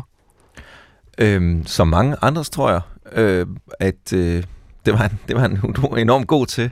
Det er selvfølgelig, øh, jeg har, øh, jeg har kigget meget på ham og dyrket det lidt for ligesom at lære nogle tricks og se, hvad er det, han kunne, hvad var magien i ham. Ja. Øhm, og, øh, og det var jo netop den der åbenhed, eller altså den der totale kontrol, han havde med ja. sit publikum, udover at synge fantastisk, og faktisk var en mega dygtig musiker, så, øhm, så var det jo crowd control, han havde frem for alt. Og karisma, ja. Og ja, karisma, Ja. ud over det hele, ikke? Øh, og, og det var, øhm, ja, det var det, han kunne. Ja. Det var, var, jeg tror, det var Kurt Cobain, der skrev i sit øh, selvmordsbrev, at han ønskede, at han havde samme, øh, altså umiddelbar glæde ved at stå på en scene, som Freddie Mercury havde. Ja. Det havde gjort hans liv så meget nemmere. Ja. Øh, og, og det er jo rigtigt, man, man, man ser en mand i Freddie Mercury, der, der ligner en, der elsker at være der. Ja. Øh, og det, det smitter sindssygt meget af. Og nu springer jeg lige i det. Ja. Hvad, hvad er dit forhold så til Star Wars-filmene? Jamen, øh, Ja, ja, undskyld. Han synger I don't like Star Wars i en sang, faktisk. Jamen, Ah. jeg har jo været stor Star Wars-fan, siden jeg var 9 år gammel. Okay. Øh, og øh, det er det eneste rigtige tidspunkt at komme ind i øh, at blive sådan en Star Wars-fan. Ja, det er der, man skal starte. Man kan ikke starte senere, det er umuligt. Ja. Fordi så, så fremstår det jo totalt latterligt. Men, øhm, men ja, det har, jeg- det har været. Okay, men grund til at spørge det er fordi, at øh, hver uge så laver en producer, Emil, han laver sådan en lille øh, sound collage, om en, øh, som omhandler en live-anekdote. Ja. Og den her uge, der har han lavet en collage, som omhandler både Freddie Mercury og Star Wars. Ja, så, det er næsten for godt til at være sandt. Altså, det er jo to i en, kan man sige. Skal vi ikke bare høre det?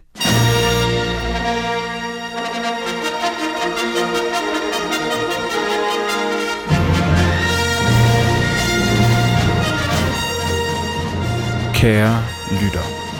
I dag tager vi til en galakse langt, langt borte. Nærmere bestemt til en basketballhal i Houston, Texas i 1980. I dag skal du nemlig høre historien bag et af de allermest ikoniske koncertfotografier nogensinde. Det er et billede, der kombinerer dem her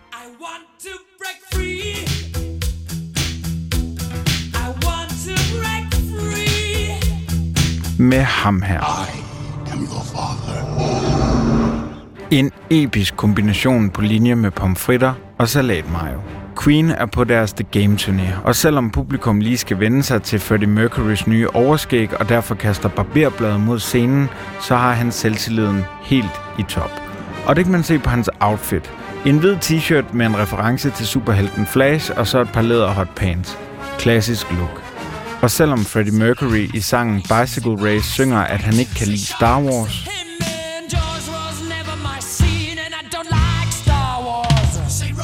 så hylder han alligevel de legendariske film ved til ekstra nummeret We Will Rock You at lade sig bære ind på skuldrene af Darth Vader.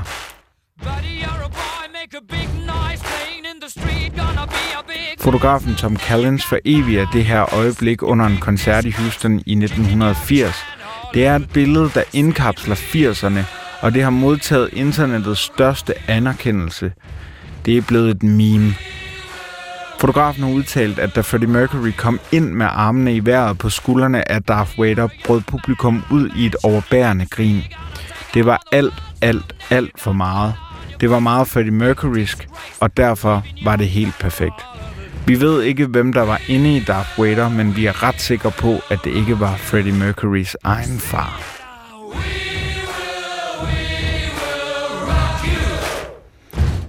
Det må sgu have været rimelig legendarisk der. Ja, det er et godt billede, det der. det kan man godt set, ikke?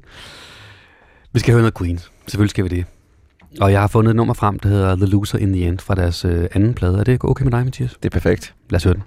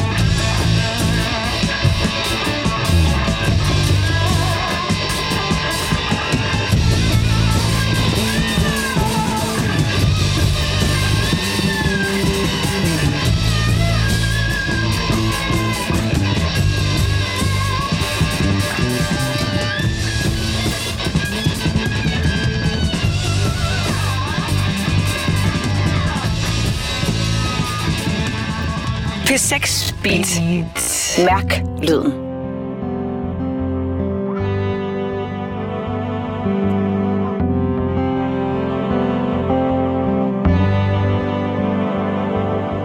Feel fun, feel love, fresh out of Fox forever, trying to be stronger for you.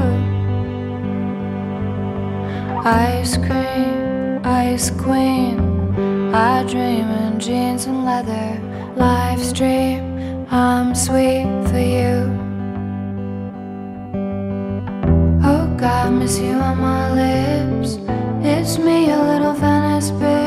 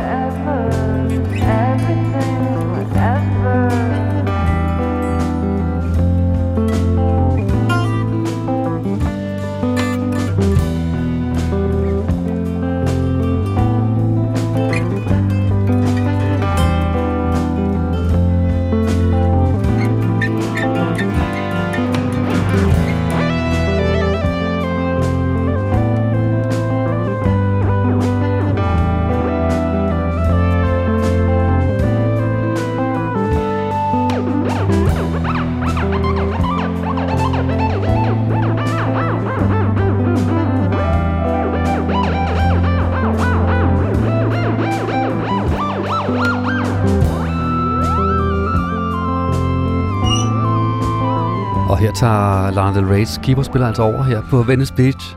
Og vi lader ham bare være lidt i baggrunden, tænker jeg. Ja. Mathias, du er, stadig, du er stadig med mig. Det er jeg. Ja, vi fik den nyeste her med Lana Del Rey. Venice Beach, et fantastisk nummer. Nu har du fortalt, Mathias, om uh, Skanderborg 2018, som for Dynæs vedkommende var den mest magiske koncert overhovedet. Ja. Kan du så til gengæld komme på uh, dens modpol? Altså den, den, en af de værste Dynæ-koncerter, Det kan jeg du godt. huske? Der har, der har været på stykker, vil jeg sige. Okay. Det har der, men øh, altså, koncerter, hvor alt er gået galt, og øh, alt er, du ved, teknisk gået galt, og sådan, øh, sådan som taget ud fra Marit nogle gange. Men, ja. øh, men jeg vil alligevel fremhæve en, en, en koncert, der ligger en del år tilbage, helt tilbage i 2008, øh, sommeren 2008, Ja. øh, hvor øh, vores øh, tyske pladeskab havde ligesom insisteret på, at vi, det skal, vi gik i gymnasiet på det tidspunkt, Mm. da vi udgav vores øh, første plade, og vi, altså, det var lidt svært, fordi vi skulle gå i gymnasiet, så vi, Okay. de skulle have sådan i perioder, hvor vi kunne komme ned og, og lave promotion. Det var ja. øh, sommer 2007, ikke 8, øh, lige omkring da vores plade kom ud. Øhm, og der havde de så insisteret på, at vi skulle bruge vores sommerferie, øh, eller i hvert fald tre uger af den, øh, i Berlin, så de, de havde os til rådighed øh, Ja. ja. hele tiden. Det, de havde glemt, var bare lidt, at de også selv var på sommerferie der. øhm, og, øh, eller sådan i hvert fald væk. Og, Ja. øh, så, så vi kom ned og blev installeret. Øh, syv teenager blev installeret i en øh, toværelses lejlighed øh, øh, på, øh, i, i Kreuzberg. Øhm, og, øh, og havde, de havde nogle promotion-aktiviteter sådan sat frem til os, og, øh, og, og de blev alle sammen aflyst, mere eller mindre. Okay. Øh, og det endte med, at vi, vi smadrede nærmest den her lejlighed fuldstændig, og fik drevet underbordene og sådan noget til, til vanvid. Ja, det kan jeg altså rimelig for, nemt forestille mig. Øh, og øh, noget med vandskader og et glasbord, der blev smadret med blod over det hele og sådan noget. Der var, der var virkelig, vir- virkelig gang i den, ikke? Altså, sæt, øh, sæt 7-18-årige til Berlin. Ej, men det er også, øh, nærmest, øh, selvmord, altså. ja. Men, øh, men en af de her aktiviteter, der blev til noget, det var en koncert i, øh, i, i udkanten af Berlin. Det var sådan, de har skrevet på deres hjemmeside, at man kunne, man kunne simpelthen øh, vinde Duné til at komme ud og spille til hvilket som helst arrangement det skulle være. Ja. Øh, man skulle bare skrive ind, og så have en god historie. Og der var så nogen, der skrev ind, at øh, nu var deres, øh, deres hund lå simpelthen for døden. Øh, og det eneste, der kunne redde den hund, det var, at vi kom ud og spillede en Duné-koncert. Det er klart. Og... Øh, og vi var sådan lidt, hvad fanden er det her for noget? Så vi, vi pakkede bilen og kørte ud til et, sådan et, hu, altså bare sådan et, et område uden for Berlin, hvor, hvor der var huse, sådan et vildt område, ikke? Og, Ja. sådan, øh, og kom ud i en have, og så stod de her meget entusiastiske Duné-fans, og var sådan, yes, uh, we have uh, a rehearsal room in the basement, where you can play, uh, and, uh, og vi gik så ned og var bare sådan, hvad fanden er det, der foregår her, ikke? Og øh, kommer ned og stiller op, øh, og det hele er bare sådan lidt rigtig, rigtig... Øh, og de er sådan, og skal vi spille ned i den her kælder for de her folk, øh, og den her døde hund, som by the way var split. Den var død? Den var bestemt ikke død. Nå, okay. den var meget levende. Okay. Øh, og, øh, og vi var jo, altså jeg vil sige, at på det her tidspunkt rider vi jo også øh, på, en, på en bølge af, af øh, altså teenager, der har fået tidlig succes, ikke? og Ja, ja, vi har pladet, ja, vi spiller koncerter i hele verden, og Ja, ja, kæft var vi, øh, altså, vi er nogle fanskale, ikke? Altså, øh, og, øh, og, og det her, det var helt klart med til at, til at plante os massivt tilbage på jorden igen.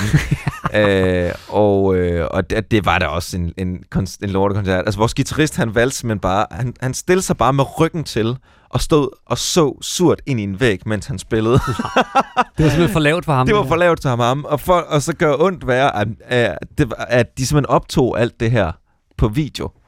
Øh, Okay. og så fire år senere kommer der simpelthen med posten en DVD ind, så de lavet en live from, uh, from their basement DVD af den her koncert. Ej, for hvor vi spiller sådan seks sange, og, og det, jamen, det er så sløjt, I drømmer ikke om det. Ja.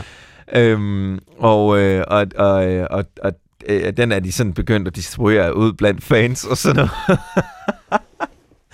så, øh, Hvad gør man så? Jamen, Simpelthen altså- så, kan I så stoppe det der, eller hvad? Eller? Nej, ja, altså, det, det fik vi jo selvfølgelig dem til at skrive. Det, det kan I jo ikke bare gøre, og sådan noget. Så var de meget kede af det og sådan noget. Ja, okay. Øh, men det var, det var klart, det, altså vi fik det spillet, og, og det, var, det var bare...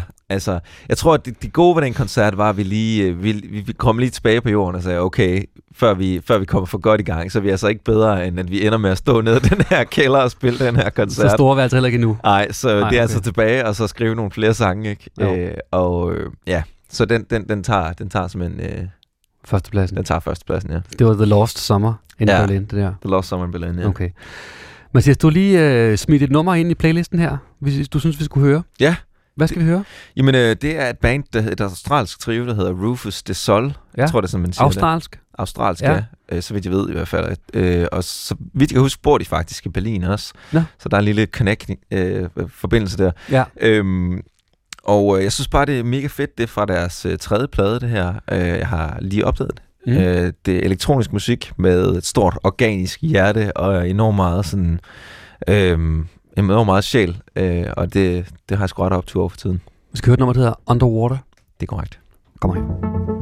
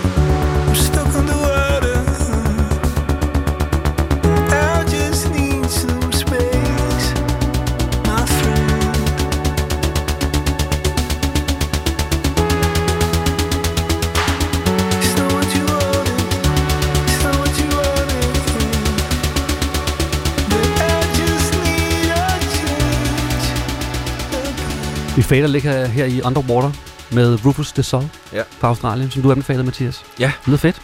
Ja, det er super fedt. Ja. Øh, der er jo en ting, der er rigtig vigtig, når man spiller live, og det er publikum. Ja, det må man sige. så det skal vi snakke lidt om, synes jeg, inden vi runder af. Det var faktisk ikke så længe, desværre. Hvad er dit forhold til publikum? Jamen, det er jo øh, alt, selvfølgelig. Det er jo en gammel kliché, at hvis de ikke var der, så, øh, så var der jo ikke noget at lave. Øh, Nej. Og det er jo en grund til, at det er en kliché. Det er jo simpelthen, fordi det er den evige sandhed. Det, det må man sige. Og, øh, og, og der har vi jo øh, haft øh, den fordel, at vi er på mange måder vokset op med vores publikum, øh, og der kommer mange nye til, men det har været ret sjovt for os at se, hvordan nogen er kommet som 13-årige, måske sammen med en søster eller en bror eller, eller forældre, for at se vores koncerter, og Ja. nu er blevet noget ældre, ikke, og selv kommer... Øh, og på den måde vokse op med dem. Og det, har- det har gjort, at, at vi med Dyné fik et meget sådan familiært forhold til, til store dele af vores publikum. Øhm, og men vi er jo ikke sådan, fordi vi drikker kaffe med dem øh, i vores fritid og sådan noget, men, Nej, nej. men bare det der med, at vi genkender rigtig, rigtig mange af dem, og, øhm, og, og snakker med dem, har altid gjort en dyd at gå ud og snakke med folk efter koncerterne og sådan noget. Øhm, og det er bare meget smukt, fordi et eller andet sted, så nørder vi jo bare den samme ting. Altså, de øh, nørder Dyné som publikum, og vi nørder det som, som bandet, Ja. øhm, og vi så bare dem, der, der leverer det til dem, ikke? Men, øh, men vi har kunne skabe et eller andet, et eller andet større sammen. Det, er- det synes jeg er ret, ret fint. Så må det også have været sådan særligt vemodigt, kan man sige, at sige farvel Ja, ja, ja, det var absolut. Det var det sgu. Ja. Hvordan reagerede de på jeres, øh, jeres øh, meddelelse om, at I ville stoppe? Jamen, øh, det var... øh, Der var, der, de var, der, var, der var mange, der var kede af det over det, og Ja. øh, synes, at det var en mærkelig idé, vi har fået der. Øh, der var også nogen, der var sådan meget sådan, jamen, hvis det er det, I synes, I skal gøre, så skal I gøre det, og Ja. håbede ligesom, at vi fik, vi i stedet for at begynde at lave noget hver for sig, ikke, som, som Mm. de kunne forhåbentlig dykke ned i. Øhm, og, øh, og så var der bare mange, der sagde tak for alle minderne, og det er jo, det er jo fantastisk smukt, når man får de der personlige historier om folk, der har været indlagt øh, på forskellige vis, øh, og, og, og det, der har fået dem igennem, det siger de er vores musik, og, Okay. og at få de der sådan meget personlige beretninger om nogle sådan enormt alvorlige ting i livet, som, som vores musik har hjulpet med, det har jo, det, det er ligesom gjort, at det, det er det hele værd på en eller anden måde, ikke? Ja. På en lidt mindre alvorlig note, så ja. Var der noget med, der var en... Øh, kon- altså, jeg spillede over hele verden i, i, med Dyné. Ja. Men der skete en ting i Næstved. jeg er ked af I hele verden. Kom du men ind i på jorden Næstved. igen. Ja. Det er, øh, det bliver nødt, du er nødt til at fortælle den anekdote. Ja, men øh, Næstved, vi, spillede i, vi har spillet Næstved par gange, men her der spillede vi en, en, en koncert øh, i værtshuset, ridesalen i værs, øh, Ja. ja. afdeling, Mm. mm. øh, og der var sket en eller anden fejl. Altså, vi havde ikke, vi havde ikke opvarmning med, og de havde allerede åbnet ind for publikum kl. 20, og, og, øh, og vi skulle først spille kl. 23, så folk de stod ligesom herinde i den her sal i tre timer og drak simpelthen så meget alkohol.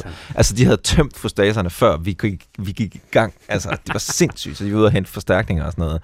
Så folk var simpelthen så mega stive, da vi gik på. Og øh, stemningen var, var høj på mange måder, og vi Ja. spiller, og vi giver den fuld gas. Øhm, og, øh, og, men pludselig under et nummer, der hedder Trying to Get to You, kan jeg se, at der er to kvinder, der kommer op og slås op foran scenen. Øh, og jeg er sådan lidt, der er ikke nogen, der gør noget. Folk, de står bare og rocker med, og, og altså, det er virkelig sådan alvorligt. Altså, den Okay, ene det- har virkelig svinget en knytnæve efter den anden, og der er ikke nogen, der gør noget, så jeg, jeg ender simpelthen med, mens vi spiller videre, og hoppe hen over hegnet og ned til de her to, og stopper dem, altså simpelthen trækker dem fra hinanden. Øhm, øh, og, øh, og den ene ser helt vildt oprevet ud, og den anden har bare altså, helt slukket i øjnene, ikke? Som, det var tydeligvis hende, der var den mest sådan... Hun er mor i øjnene. Mor i øjnene, ikke? Altså, Okay. Og jeg skubber dem fra hinanden sådan ret, ret voldsomt, ikke? Og det var sådan nogle madammer, det her, ikke? Altså, Okay. det, var ikke det var ikke nogle små nips. Nej. Altså, der var, du ved, jeg husker det som, som nogen, nogen, der godt kunne slå fra sig, hvis. Ja. det skulle være. Øhm, men øh, får skubbet hende væk og kravler tilbage op på scenen og synger så videre. Ja. og sangen er bare kørt videre i mellemtiden. Ja, ikke? ja. Og der var ikke rigtig nogen, der opdagede noget. Og hende her, den ene, hun er så gået ned, efterfølgende gået ned til bagerst i salen, og så bare givet en anden kvinde et sæbeøje. Øh, fik vi at vide, at vi spillede i Vordingborg et halvt år efter. Ej, øh, hende, der havde modtaget sæbeøjet her, hun, øh, hun fortalte det. Så det var ret vildt. Altså, det var velkommen til næste år. det, er, det er, man skal sgu ikke... Øh, Der er lige lidt ekstra kraft i... Øh, nede i af Sydsjælland. Dernede. Ja, ja, ja, der er de gang i den. æder med, men de går til stålet dernede, det er helt sikkert. Vi skal høre noget mere musik. Ja. Vi skal høre noget uh, Lou Reed. Skal vi sgu da. Vicious.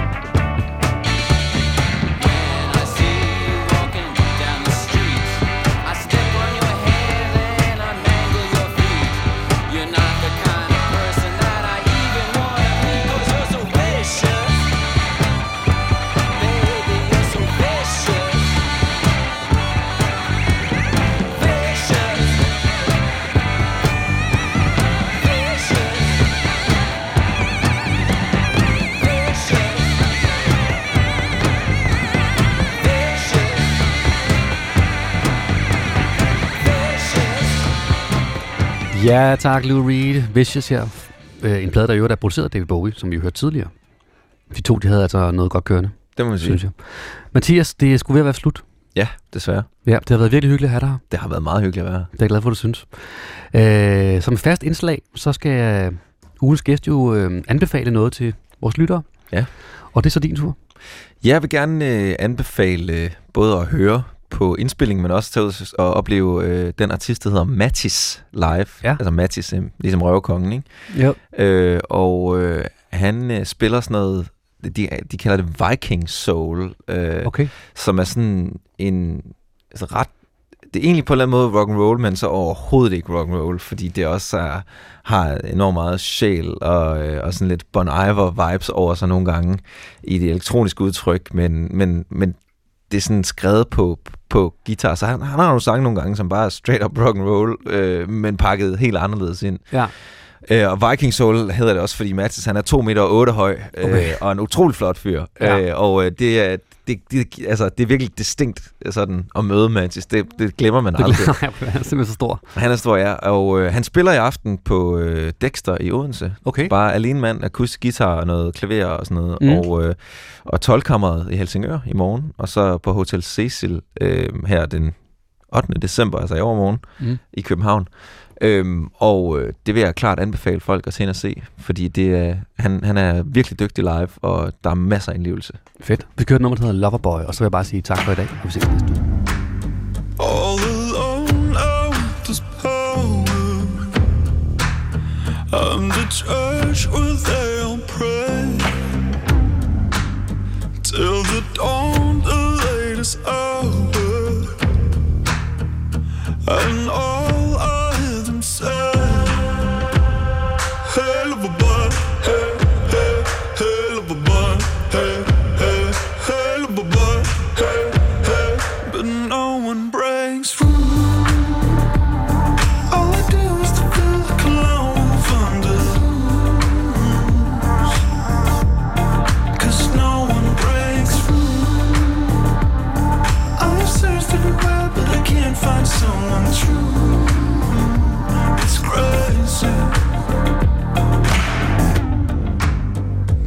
as long as all the lost walk. Det her er P6 Beat. Her er Radioavis